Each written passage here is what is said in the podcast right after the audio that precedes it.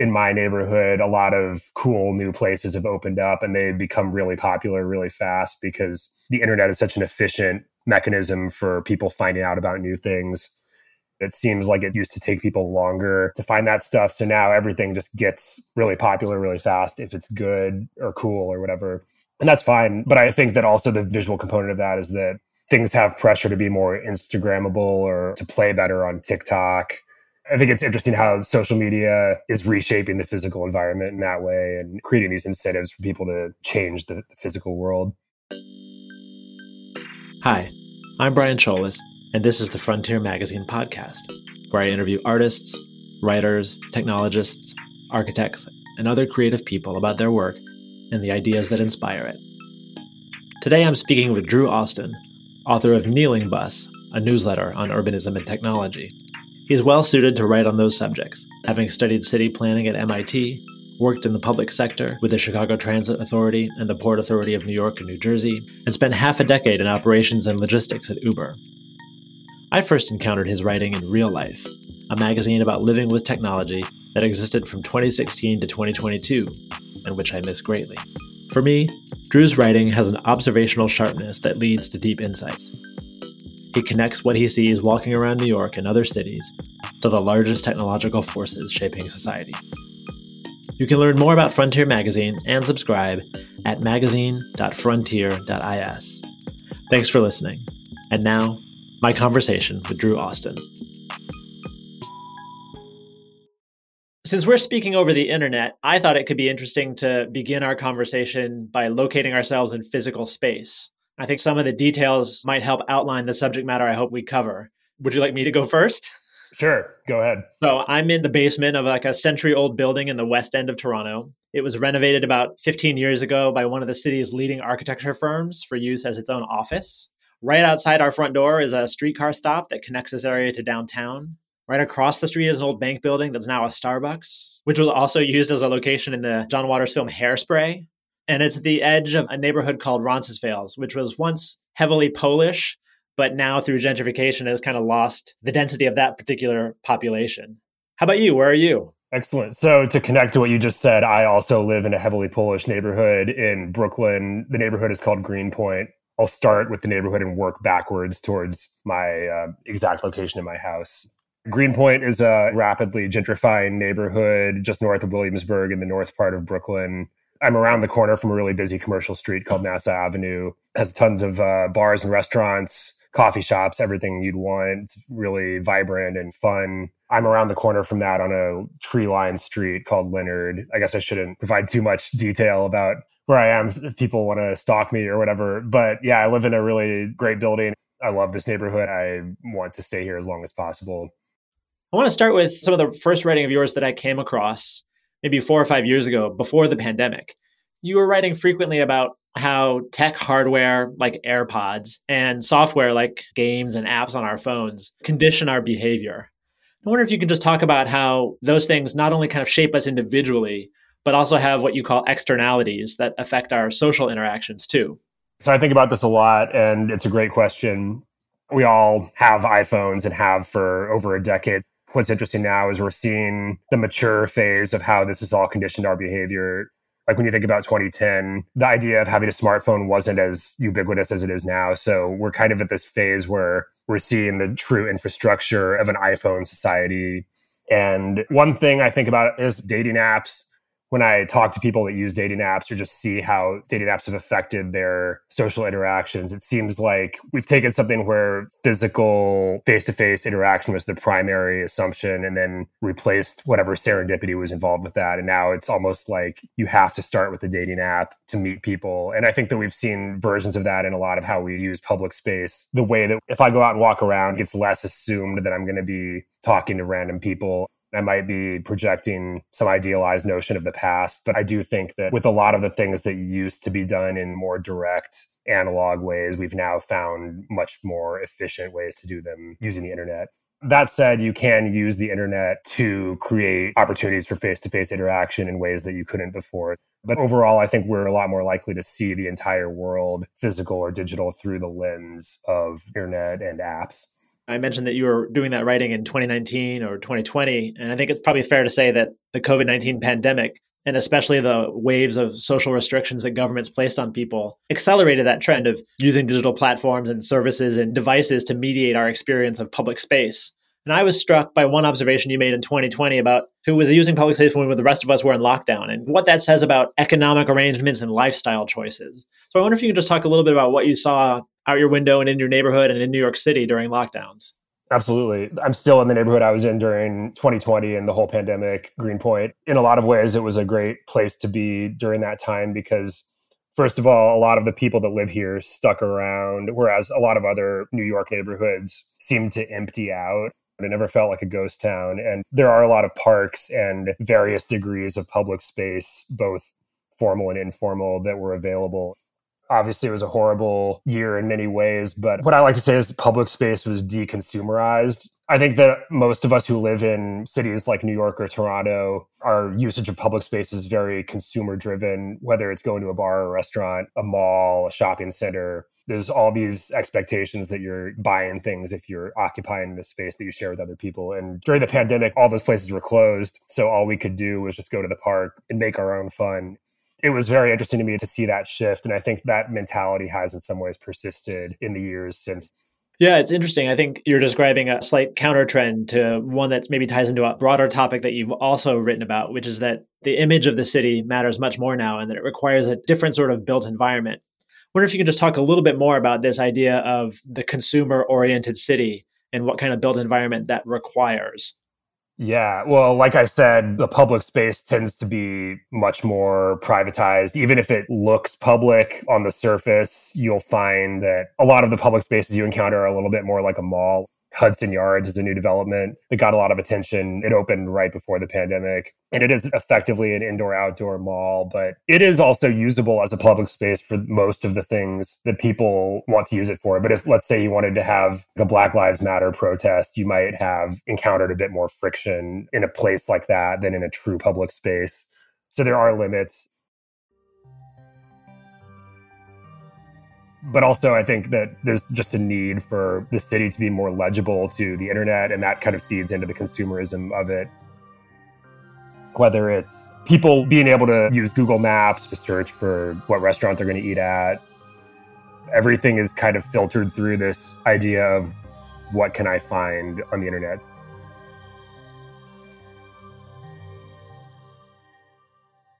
I've seen this because in my neighborhood, a lot of cool new places have opened up and they've become really popular really fast because the internet is such an efficient mechanism for people finding out about new things.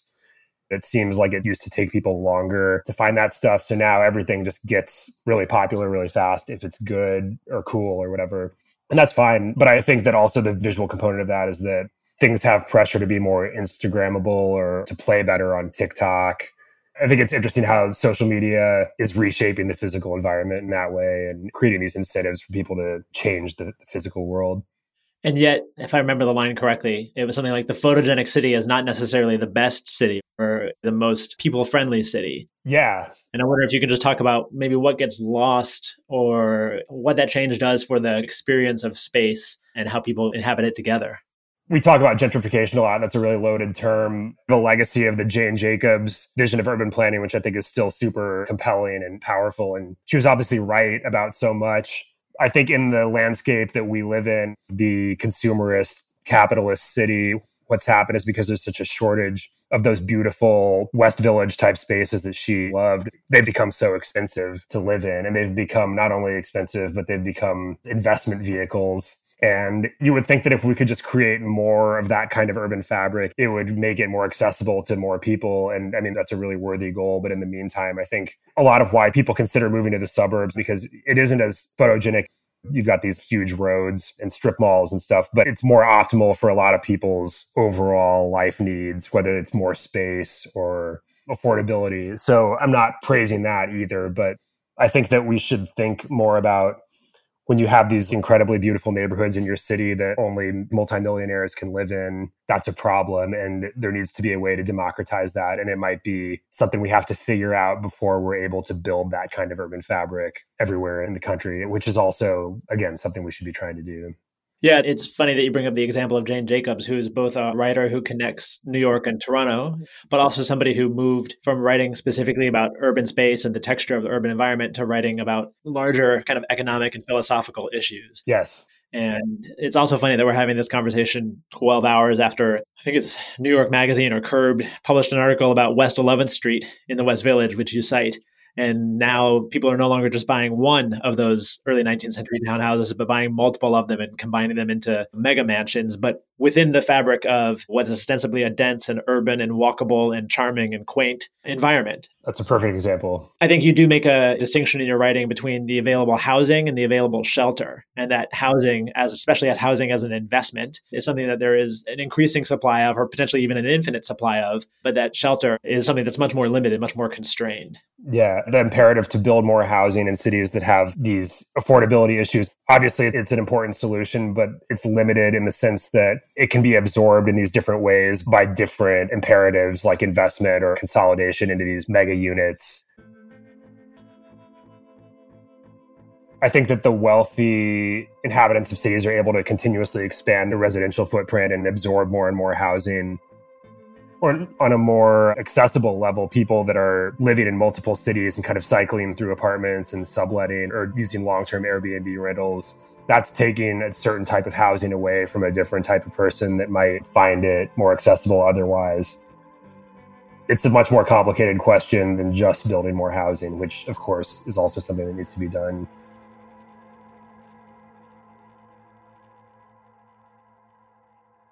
I'd like to turn the conversation a little bit to the kind of texture and experience of public space and basically I want to cop to something and then and then let you riff. Cool. You know, I have definitely looked at my phone during the entirety of a crosstown Uber ride. Yeah. I've occasionally checked my email and my Slack messages while walking the dog through my neighborhood. But maybe it doesn't feel too embarrassing to say so because that's now a norm rather than an exception. But also at the same time, stopping to say it out loud reveals the absurdity of it, of being so disconnected from the space that you're moving through or inhabiting in the case of my neighborhood. And what gets lost when I do that and you've written perceptively about just that level of, we'll call it screen absorption and what that does to people's experience of public space. Maybe I'll ask you to cop to your own foible once and then also talk a little bit more abstractly so that I have an ally or somebody who's as fallen as I am, but then also someone who can talk about it.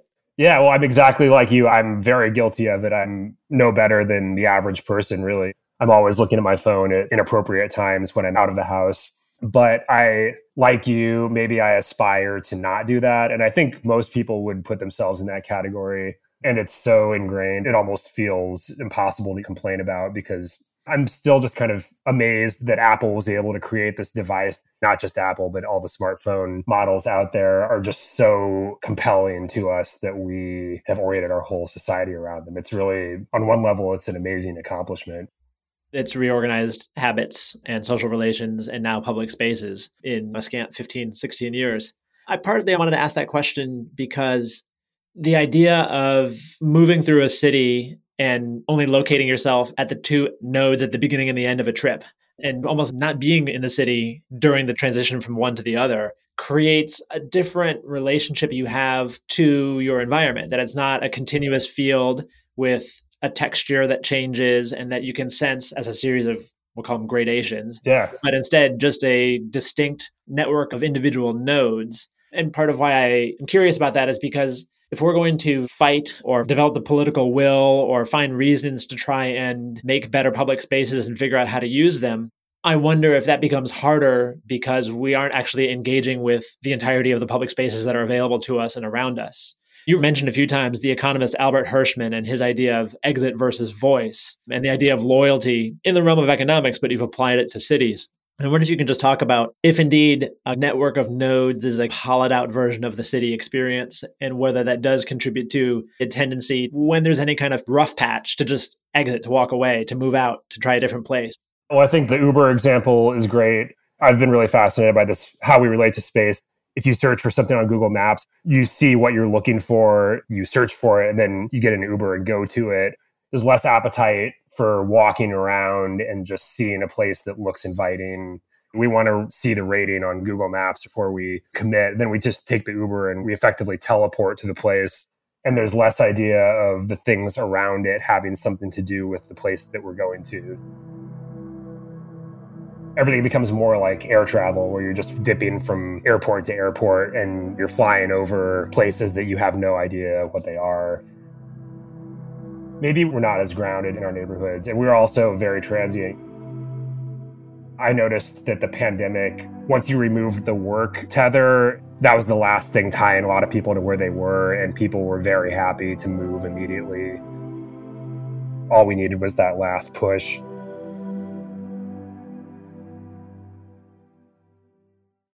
One of the things that struck me with some of your more recent writing is your desire to actively look for spaces that acknowledge and make room for varied uses.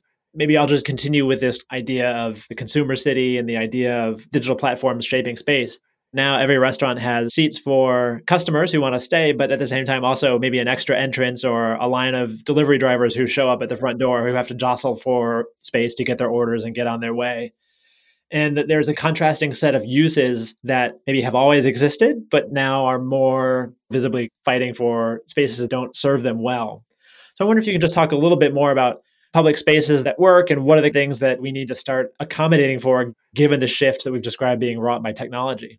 Yeah. So the delivery example is really something I see firsthand.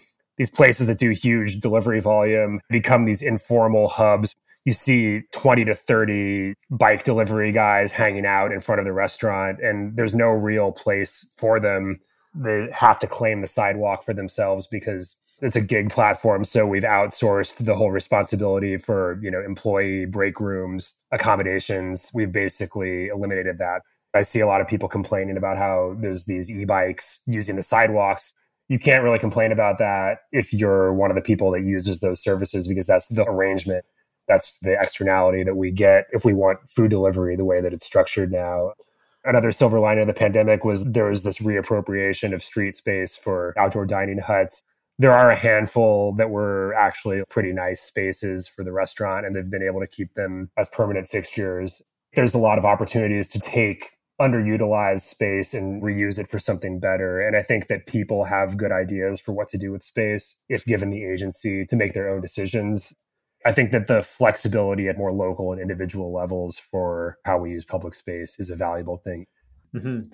If we go back just to what you said about people becoming frustrated with the presence of delivery drivers on the sidewalk, it reminds me of the line that you're not sitting in traffic, you are traffic. Yes, exactly. That's exactly what it is. I wonder if you think that part of the challenges that are faced by cities now and part of the challenges in how we accommodate ourselves to public space and to each other after the pandemic are a result of being in some sort of interval period between one era and another. Maybe cities and public space and how they're designed can't keep up with what we were just talking about as being a 15 year total transformation. And that our idea of what a city maybe still rooted in a Jane Jacobs 20th century belief in the beauty and the ballet of the street maybe that's a little bit outdated but then also of course the physical environment because infrastructure takes so much time and effort to move and reconfigure. We're just stuck in a holding pattern until the new city emerges. That's a really good point. The car was the big transformative technology of the 20th century and the car had a massive transformative impact on the physical landscape if you looked at a picture of cities in 1900 versus the year 2000 it would be completely different the phone has transformed our information landscape, but it hasn't had the same impact on physical infrastructure. So I remember observing this. I was looking around this dive bar and thinking, with a few minor exceptions, this looks almost exactly the same as it would have looked 50 years prior. And it's interesting that the future arrives in this non visual way. So the things we're thinking about when we're at the bar are different and the ways that we're interacting are different, but a lot of things look the same. The phone's transformative impact has been sort of subtle, or not subtle, but non visual. That sort of Times Squareization of the rest of the city by virtue of all these screens. Nonetheless, it's just a skin that gets wrapped on the same cast iron loft buildings, and the streets have not been widened, the intersections have not been rethought, and then these little micro spaces have not been reconfigured for people's more pressing and more immediate needs. And also because they've been privatized, maybe that opportunity for change is somewhat foreclosed, as you were saying earlier.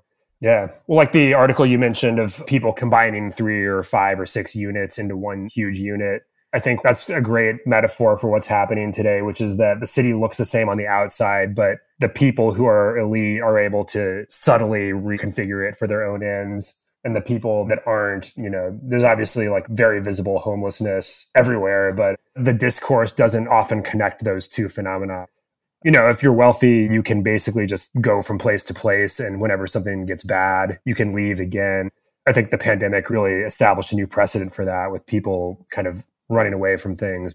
In American culture, it's always been about running away from things and seeking new open territory. And now the frontier is closed. We're circulating back to places that have already been built and maybe, you know, recolonizing them for new purposes as you talk, I keep thinking about this idea of slippage, in part because one of the things that you wrote that stuck with me has to do with the interplay between conscious design and the social norms that govern spaces or help them to function. Yeah. You wrote something along the lines of the best cities or the best environments, the ones that Jane Jacobs herself celebrated, or that an architectural theorist, Christopher Alexander, celebrated. That they need to be both consciously designed and then also we need to have an understanding of how they're to be used so that they can continue to function well. And maybe now in the 2020s, those two things are out of alignment.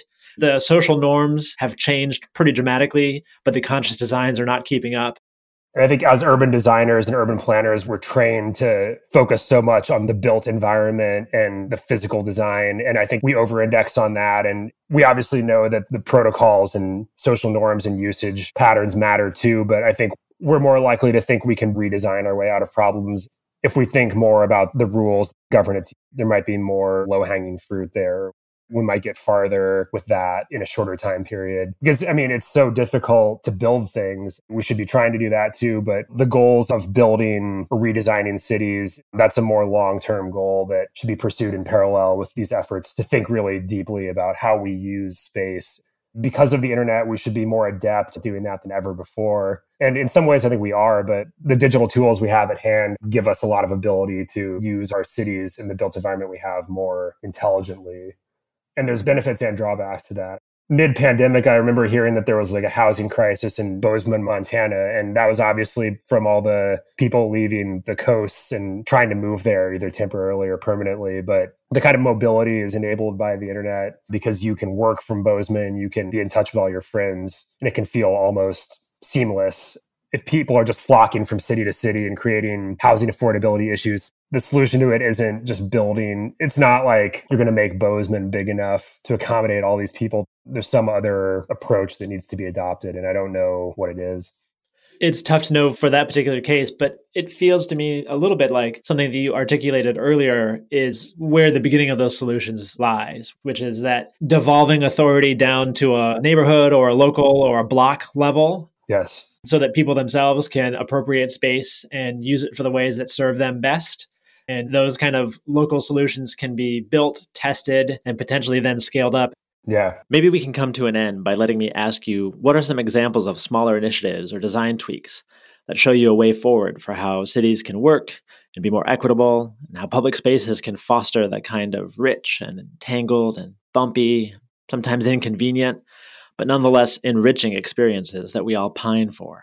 Yeah, this will kind of be a synthesis of some of the things I've already talked about in this conversation. But in my own neighborhood, the New York DOT has been doing a great job of pedestrianizing spaces where there's opportunities to do so uh, and making them better as public spaces. There's kind of an industrial part of Greenpoint where I live adjacent to bars or restaurants that had emerged as ad hoc public spaces where people just liked to gather. And I think that's one of the best ways of identifying these spaces. Where do people already want to be? You can see where people are gathering, even though they're not supposed to, and then effectively pave those cow paths. That's a great approach because you know it's going to be used if people already like to use it. So there's this one place called the Lot Radio. It's basically a triangular fence with an empty lot inside of it that has a couple shipping containers and there's a radio station that operates out of the shipping container and it also serves coffee and drinks and maybe some food it doesn't look good at all but it's just an incredible space that people like when it would fill up then people would just be standing around in the streets and more recently that has actually been formalized and part of that triangle has been formally claimed as a non-traffic zone. And there's a lot of events now that happen in those spaces Uh, I've actually noticed that those types of marginal public spaces are actually better for interaction and serendipity than actual parks. I mean, both are great, but I think we should look at these pockets of opportunity and these little spaces where people feel really good for whatever reason. Again, this is not a photogenic space at all. It honestly looks kind of bad, but it is inviting. And I think that's a really important distinction to make on the one hand, there's you know Thomas Heatherwick's vessel and the Hudson Yards development, and that's one way of approaching and creating public space. And then there's another one that's just giving permission to something that already exists. So that if something is working despite constraints, eliminating those constraints is the easiest design solution to enabling the kind of sociability that we all hope for. Yeah, and the comparison you made is perfect because the Heatherwick sculpture in Hudson Yards, you know, it's very photogenic. Everyone loves to take pictures of it. It's very weird as a public space, and people go there because it's kind of like a destination. But I mean, not only is it easier and more attainable to develop these tiny little incremental spaces, but I think people actually get more utility out of them on a day to day basis. I think they bring more joy to the people that use them. I think we should stop trying to knock it out of the park, so to speak,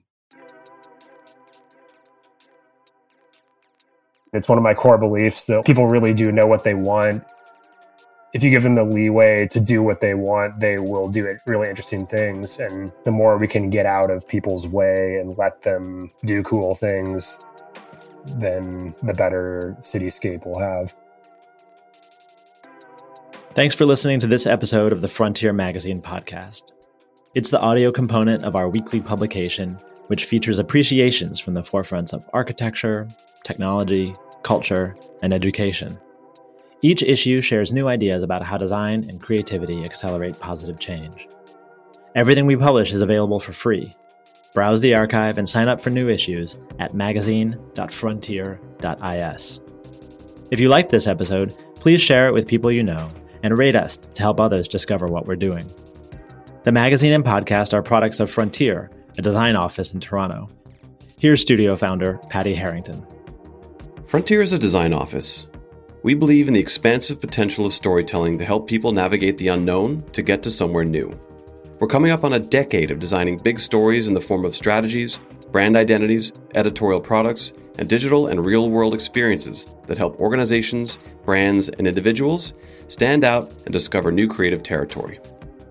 Learn more at frontier.is. Thanks again.